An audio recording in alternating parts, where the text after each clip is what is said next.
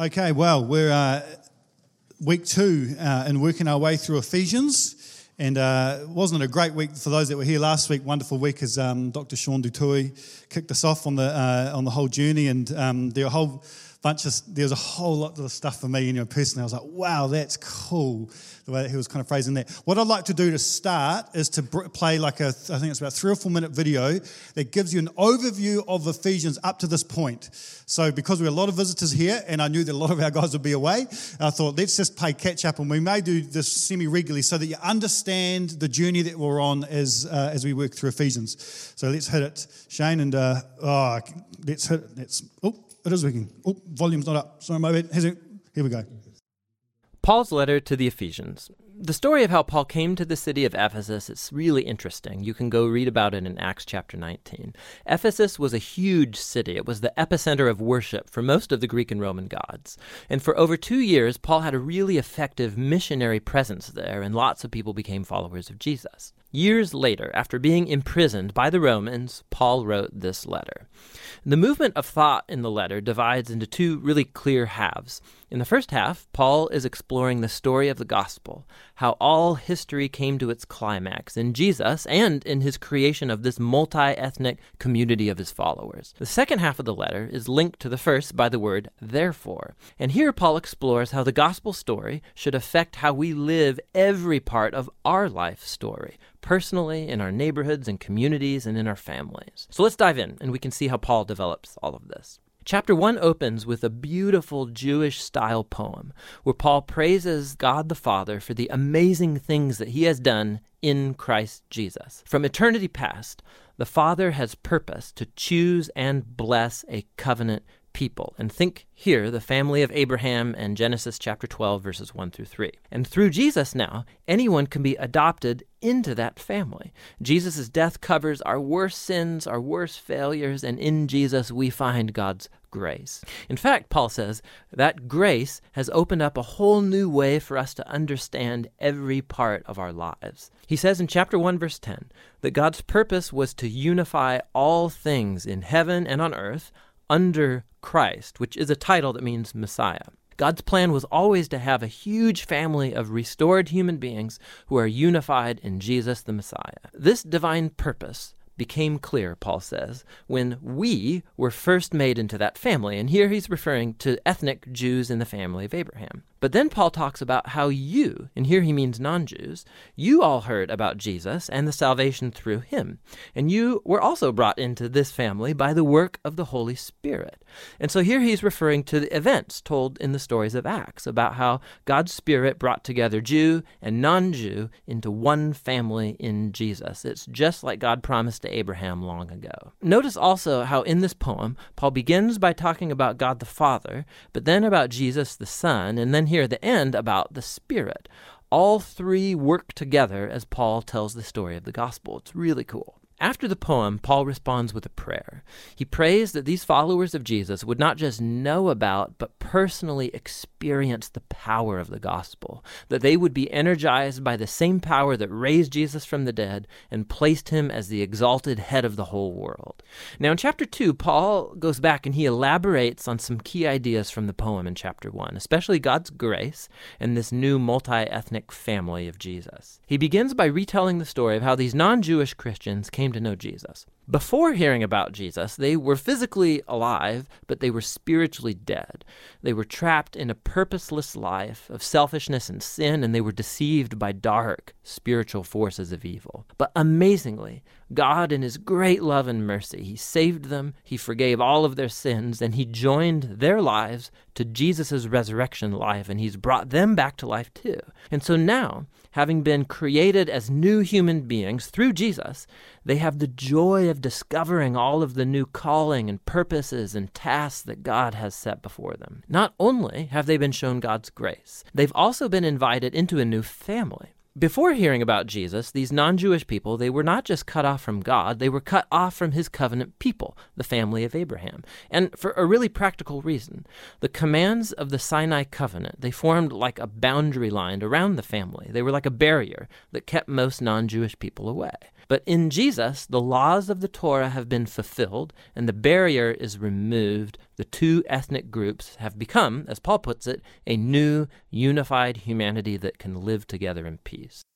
So that's what we're up to. So, what we're looking at today is Ephesians 1 uh, 13 through to 2, verse 22. And so uh, that'll be up on the screens, but let me just rip through some of this. For this reason, ever since I heard about your faith in the Lord Jesus and your love for all God's people, I've not stopped giving thanks for you, remembering you in my prayers. Now, interesting, let's stop there.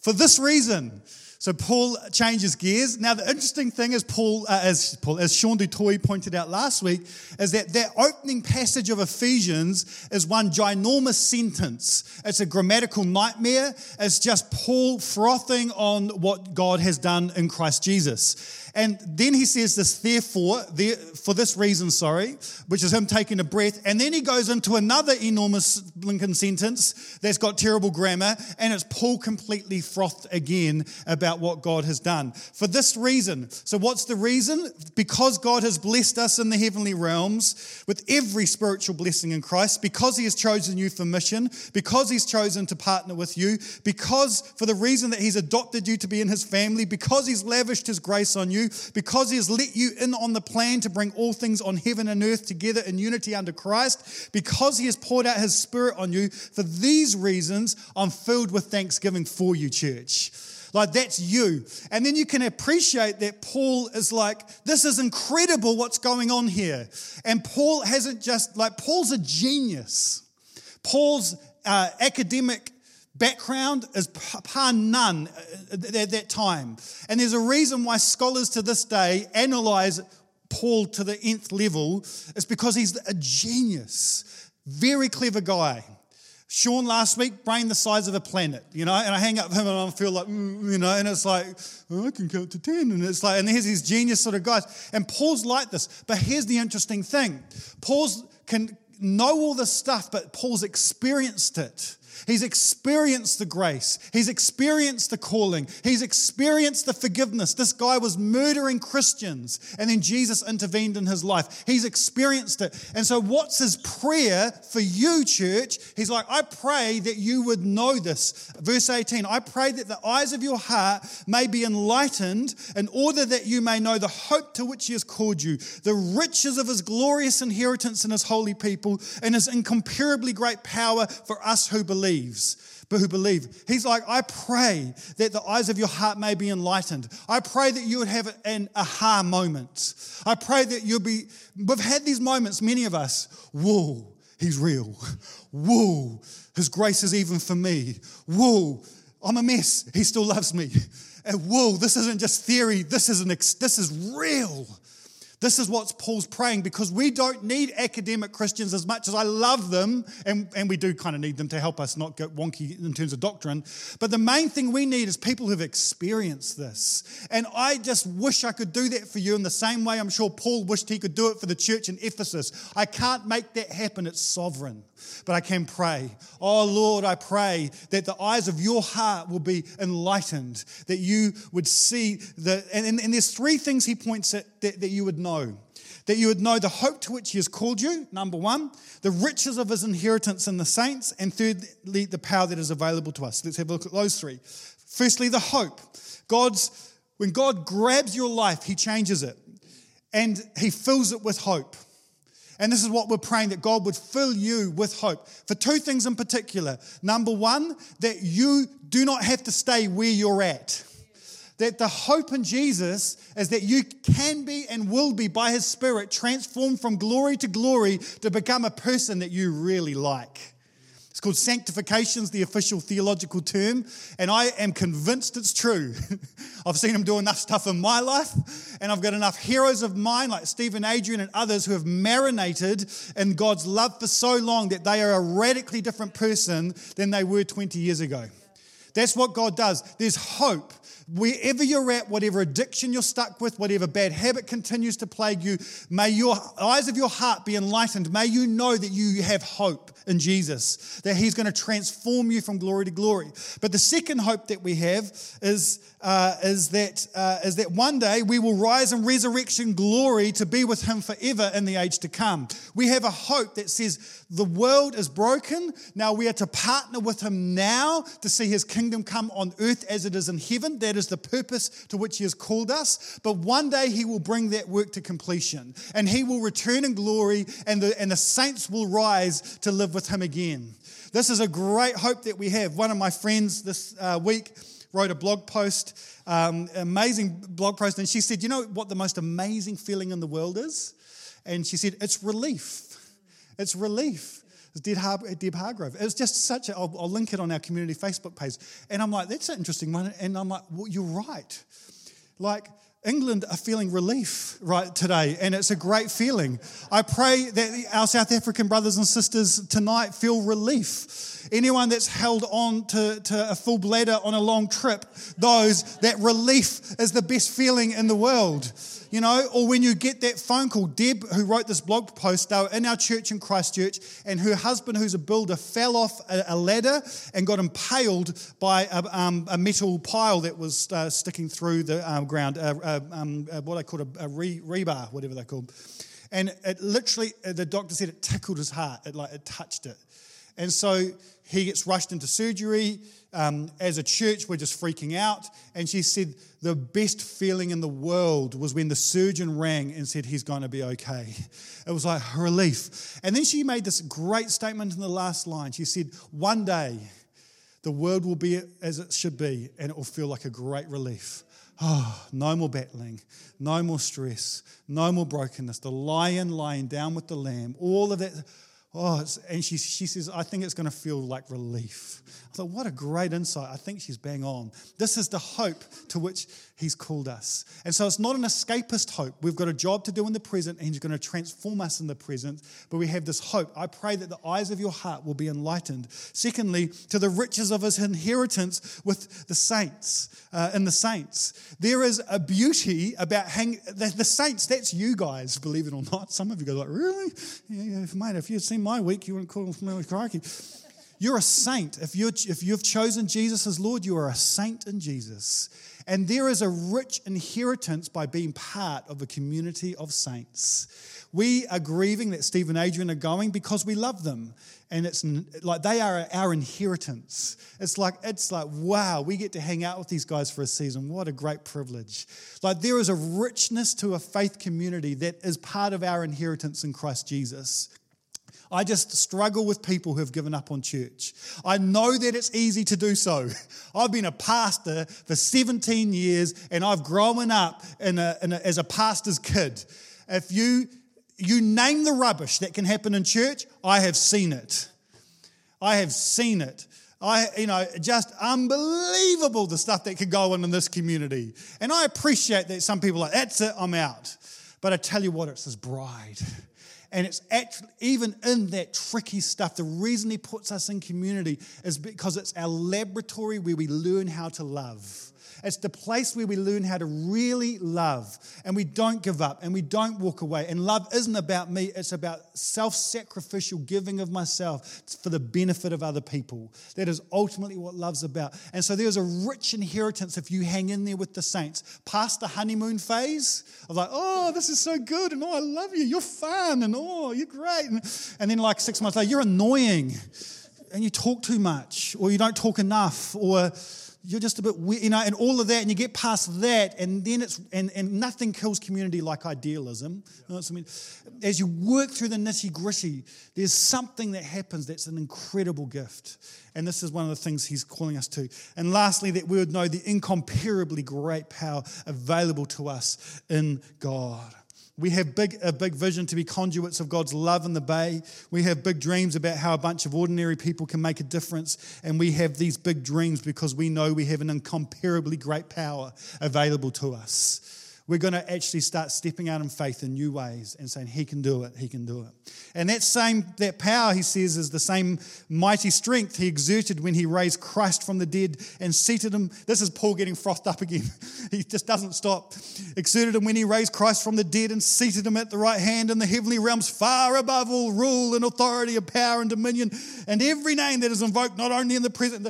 Most people think that Paul had a scribe writing the stuff down, and that actually, when Paul talks about the thorn in his flesh, one of the suggestions is that he struggled with sight or with blindness. So occasionally you'll hear Paul say, I'm writing this in my own hand blah, blah, blah, blah, blah. And he kind of, but most of the time he probably had a scribe there who's poor guy's like trying to keep up, far above every rule and power and dominion, and every name that is invoked, not only is pacing up and down, not only in the present age, but also in the one to come. And God placed all things under his feet and appointed him to be head over everything. And he's just worshiping the Lord, and this poor guy, scribe in the jail. Paul wants to drive his point home. The power that is available to us is the same that rose from the dead. It's available to you. And, and he's been seated in the heavenly realms. And this is not the problem, again, sometimes with our, our understanding of any time the words heaven's mentioned is we think about some place way up there. And Jesus said, No, the kingdom of heaven's near. So you can reach out and almost touch it. And whenever Jesus went, wherever Jesus went, the kingdom of heaven broke in. And what does that mean? Healing took place. Broken hearts got healed. People got restored. People that were lonely had friendships. I mean, this is what everything, and that's what's happening in this place. This is what's happening whenever Jesus is present and he's here in our midst. The kingdom of heaven is just breaking in. And so he's, he's, it's not like he's far away, but he is above all the other systems and names that you think are powerful in our age. Like as Paul, uh, as Sean said last week, We've got this in Ephesus, we've got this ginormous temple that's like the Sky City uh, Tower in Auckland. You can see it from everywhere. And we've got about 150 Christians in a city of about 100,000 people. And it's like, you can't, how do you compete with that? And, uh, and Paul's like, well, guess what? That temple, well, the whole earth is the temple of God. Like he's above all that. That's just nothing to him. And that's encouraging when you are oppressed. That's encouraging for our friends in Maraenui who are battling systemic brokenness from authorities at times. We're discovering this as we try and, and partner with Bruce Marley and others in Maraenui. It's like, you know, there's just, there, there's councils and leaders and all that sort of stuff, and it's tough work to try and do good stuff. And there's systemic and it's like you can get discouraged until you remember he's above it all. Hallelujah. He's above it all. Hallelujah. And i want to pray for our leaders and our government and all that sort of stuff. Absolutely i want us to be a blessing to them. But ultimately i, I believe that jesus is lord. And that sort of statement will get you killed in the roman times but that's a political statement. Caesar is not lord. Jesus is lord. It's revolutionary. It's countercultural. And paul is, is, is putting this uh, uh, point home here. Whatever Klyne Snodgrass in his uh, commentary on this is, whatever powers exist, real or imaginary, human or non human, they are all subject to Jesus Christ. And these things are under his feet. But further, he is the head of the church. We are called to be his body and be filled with his presence so that we may, he may use us to see his will be done. Empowered servants is what we're called to. They would have the fullness of him within us, that his presence would be tangible and beautiful and experienced because, but ultimately, he's the head of the church, which is a great relief as a pastor, can I tell you? I'm not, I, I have a role here, but I'm not in charge. If that makes sense. And that's why, plug the day of vision and prayer, we're going to seek the Lord together. Speak to us, lead us. It's your church. We don't want to come up with good ideas. We want to hear your voice. And then we want to step out in faith and obedience to what you call us to. And then he continues this gospel message in chapter 2. As for you, you were dead in your transgressions and sins, in which you used to live when you followed the ways of this world and of the ruler of the kingdom of the air, the spirit who is now at work in those who are disobedient.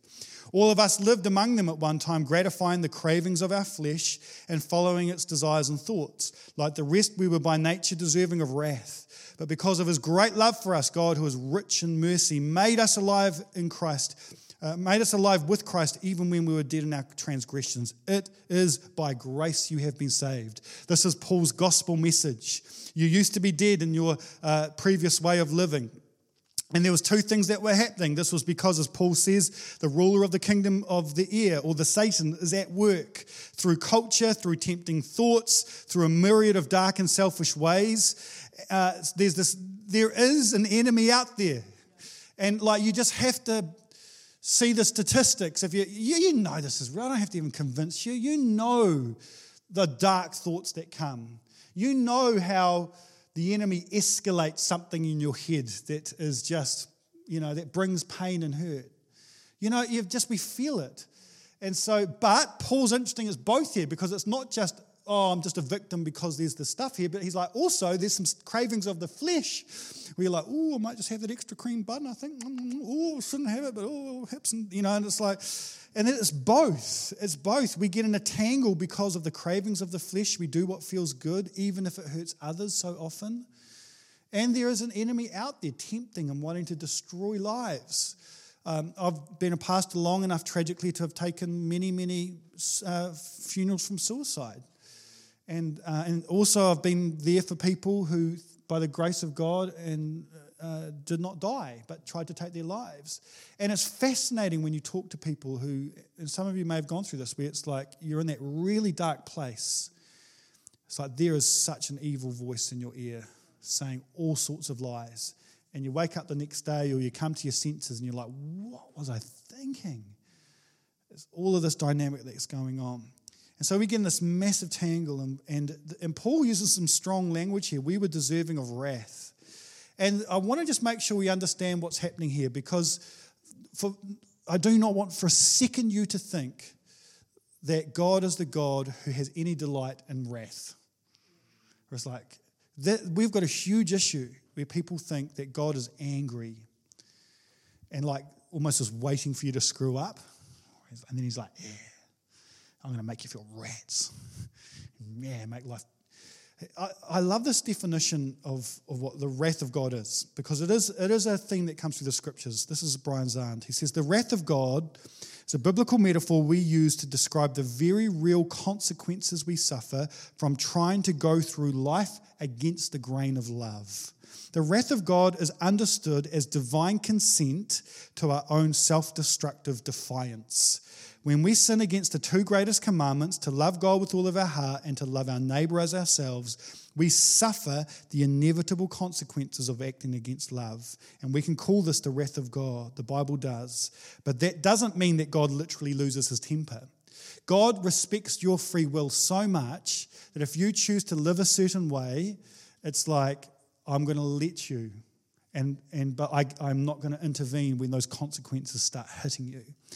But Paul is in this passage not wanting to uh, emphasize this dynamic. He says it to contrast what we deserve with God's love and grace and mercy.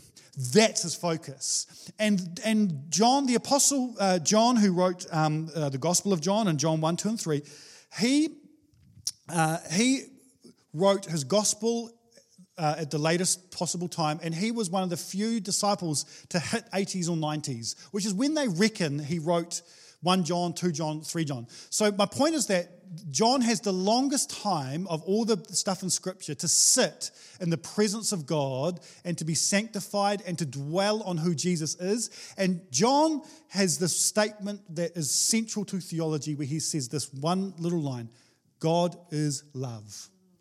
That is who God is. And so we've got to be careful about God's nature and attributes. Is he holy? Yes. But that is not at his core. That's an attribute of his love, is his holiness. Is he just? Yes, he's just. But at his core, his, he is love.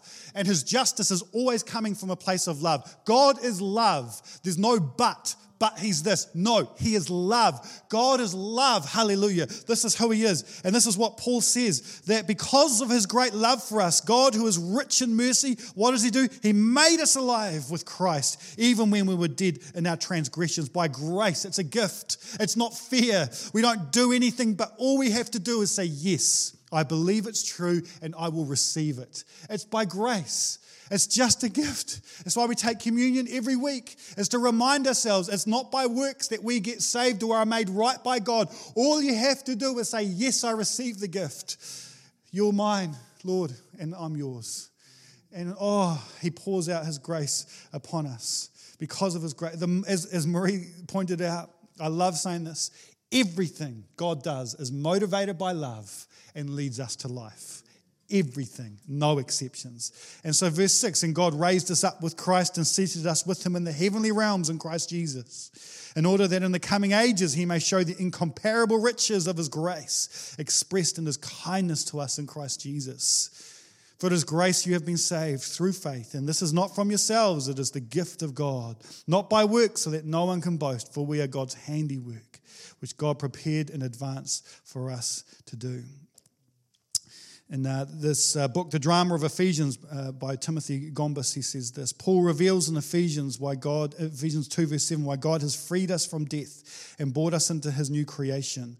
It is because God loves to do good he is a magnanimous lover who, bring, who longs to enjoy humanity and takes extreme measures to bring about our enjoyment of his goodness and blessing.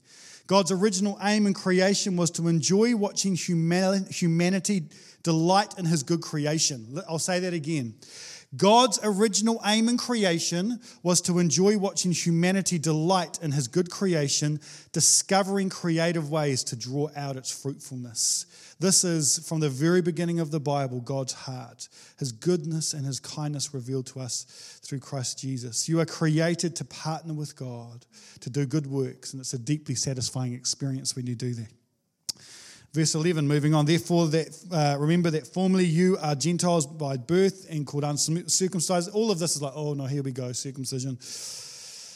And by those who call themselves the circumcision, which is done by the body by human hands. Yep, know that. Uh, remember that at that time you were separated from Christ, excluded from citizenship in Israel, and foreigners to the covenants of his promise, and without hope and without God in the world. But now in Christ Jesus, you who were once far away have been brought near by the blood of Christ.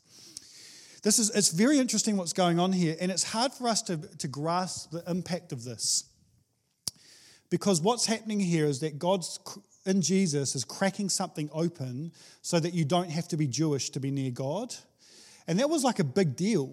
And I know that we've really we've accepted that because we're all Gentiles. Unless you, you know, you may there may be one or two Jewish people here from, but we're all Gentiles effectively. So we're all the people that aren't included in this whole thing. And thanks be to God, now because of what Christ has done, you can be part of it. You can be in. I mean, the only thing I can, uh, the only equivalent today is a gang. It's like once you're in a gang, like there's other people that aren't in the gang, and you can tell. And it's not an easy thing to get in the gang. And, uh, and quite frankly, I hope none of you want to get in the gang uh, and all the rest of it. But it's like, but the Jewish people were this gang, and that, we've got it. And what's their patch? They're a snip, snip, snip. And, and, and there are other times in the Bible where it's like, Paul's got to say in Romans, uh, hey, guys, thank goodness we're now, our hearts have been circumcised. So you don't have to have, there was debate in the early church. Well, these Gentiles are becoming Christians, so they need to have the snip because that's the sign that they're in. And hallelujah, the guys got it right in the early church, and they said, "You, you see, all the girls like, whatever, sweet as, you know, oh no, nah, it's all right." Like, no, it's not. On behalf of the boys here, no, they got it right. And what's the what's the idea though? What's the circumcision of the heart that says you've been marked, you're in. That's your patch. You're part of the gang now. And this is what's happened, as Paul is saying. It used to be that you guys couldn't be part of it, and now this is incredible. You can. You can be part of it. You're in. You're in the gang. Hallelujah. And, uh, and we'll look at this next week because Paul continues to be frothed about that. But it's, it's also, it's interesting because he's saying this. He himself is our peace he has made the two groups one and destroyed the barrier, the dividing wall of hostility, by setting aside in his flesh the law with its commands and regulations. His purpose was to create in himself one new humanity out of the two, thus making peace, and in one, one body to reconcile both of them to God through the cross by which he put to death their hostility. And so he came and he preached peace to you who were far away, you Gentiles, and peace to those of you who were near. For through him we both have access to the Father by one Spirit. Consequently, you're no longer foreigners and strangers, but fellow citizens with God's people and also members of his household, built on the foundation of the apostles and the prophets, which Christ himself as, with Christ himself as the chief cornerstone. In him, the whole building is joined together and rises to become a holy temple in the Lord. And in him, you too are being built up together to become a dwelling in which God lives by his Spirit. A couple of things I want to say before we land this morning. What God does through the cross is bring reconciliation between two bunches of people who would never actually engage with each other apart from in hostility. Like that's what Jesus did on the cross. And there's a theological impact that says that a whole bunch of Gentiles can get together in Napier and, and from Hastings and Havelock North and North, gather together in the school hall and worship Him. Hallelujah. And we don't have to have the snip to be part of the club. Hallelujah. We're all grateful for that. Well, half of us are anyway. So there's this dynamic going on. But also, this is a model for how we are to live as a, as, as a community of faith. And Paul's going to unpack this a whole lot in the second half of the book when he talks about the impact on our story. But God, listen, Jesus is in the business of reconciliation. The, Jesus is in the business, and, and two people that you think there's no way these two can hang out in the same room together, through him we can. And there's something about even our little expression that I adore in terms of the, the diversity in the room. All sorts of different bunches of you know cultures and and socioeconomic backgrounds and uh, and all every, the diversity in the room's really cool. And this is the beauty of it is that it's I don't know too many other places where this sort of thing can happen.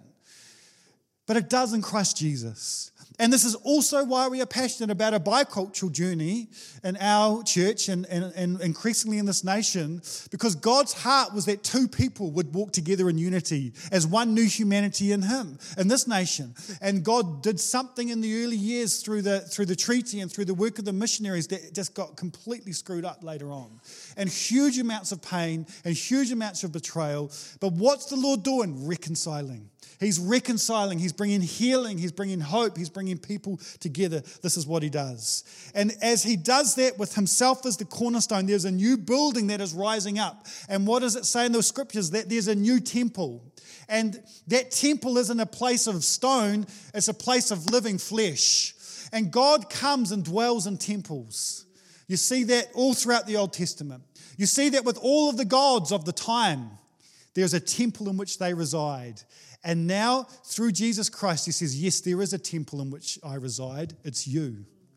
What an amazing thought. He wants to live in your heart. And if you welcome him in, he does. He makes his home and we, we rise together as a new temple filled with his spirit. Not because, again, I've got to underline this, not because you're a good person, but just simply because you've said yes to him. And when you say yes to him by his spirit, he begins to do something new in you.